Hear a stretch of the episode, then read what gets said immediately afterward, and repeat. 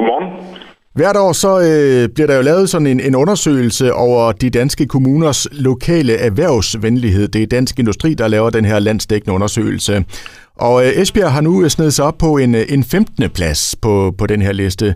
Øh, hvor glad er du øh, for den her placering her? Jamen, jeg synes, det er en rigtig øh, flot øh, vurdering, som virksomhederne har givet Esbjerg Kommune i den her sammenhæng. Øh, det er jo den bedste placering siden øh, 2015, øh, vi ligger på.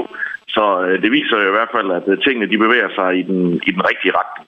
Det er selvfølgelig altid, øh, man kan drømme jo altid om at ligge nummer et, når man får sådan nogle undersøgelser, men realistisk set, så er det meget, meget svært, når man er en stor kommune, øh, og derfor er jeg også øh, rigtig glad for placeringen her, hvor vi jo er klart bedst blandt de store kommuner i Danmark. Men som du siger, den altså bedste placering i, i, i lang tid, hvad er det, I gør rigtigt øh, i øjeblikket? Jamen, øh, for det første, så forsøger vi jo at imødekomme nogle af de behov, som øh, erhvervslivet har.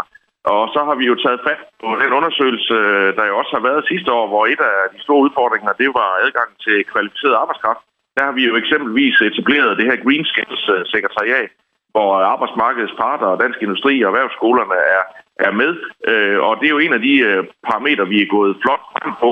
Sagsbehandlingstiden i den kommunale byggesagsbehandling er en anden øh, et andet emne, som, som gav lidt kritik sidste år, jamen der har vi sat massivt ind, og nu er vi altså nede på nogle rigtig, rigtig fornuftige sagsbehandlingstider, som, som også der bliver kvitteret for i den her sammenhæng. Så, så det er lidt at tage fat øh, der, hvor, hvor udfordringerne de er, og så få, få løst tingene ind fra en kant af.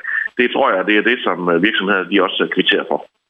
Men Jesper, hvis vi sådan lige kigger lidt på vores nabokommuner, så var det på en syvende plads, og faktisk Vejen Kommune på en, en første plads. Øh, jeg tænker, du, du, du, jeg ved, du er lidt sportsmand over dig. Du kunne vel godt tænke dig at slå dem på et tidspunkt?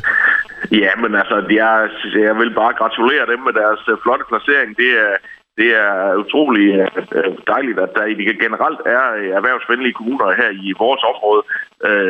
Og ja, man drømmer altid om at ligge nummer et, men, men det er også et hårdt felt, og det er også en, en undersøgelse, hvor man man har nogle muligheder som en lille kommune i forhold til den måde, tingene bliver vurderet på, som, som, som gør, at det er svært for de større kommuner at komme helt op i toppen.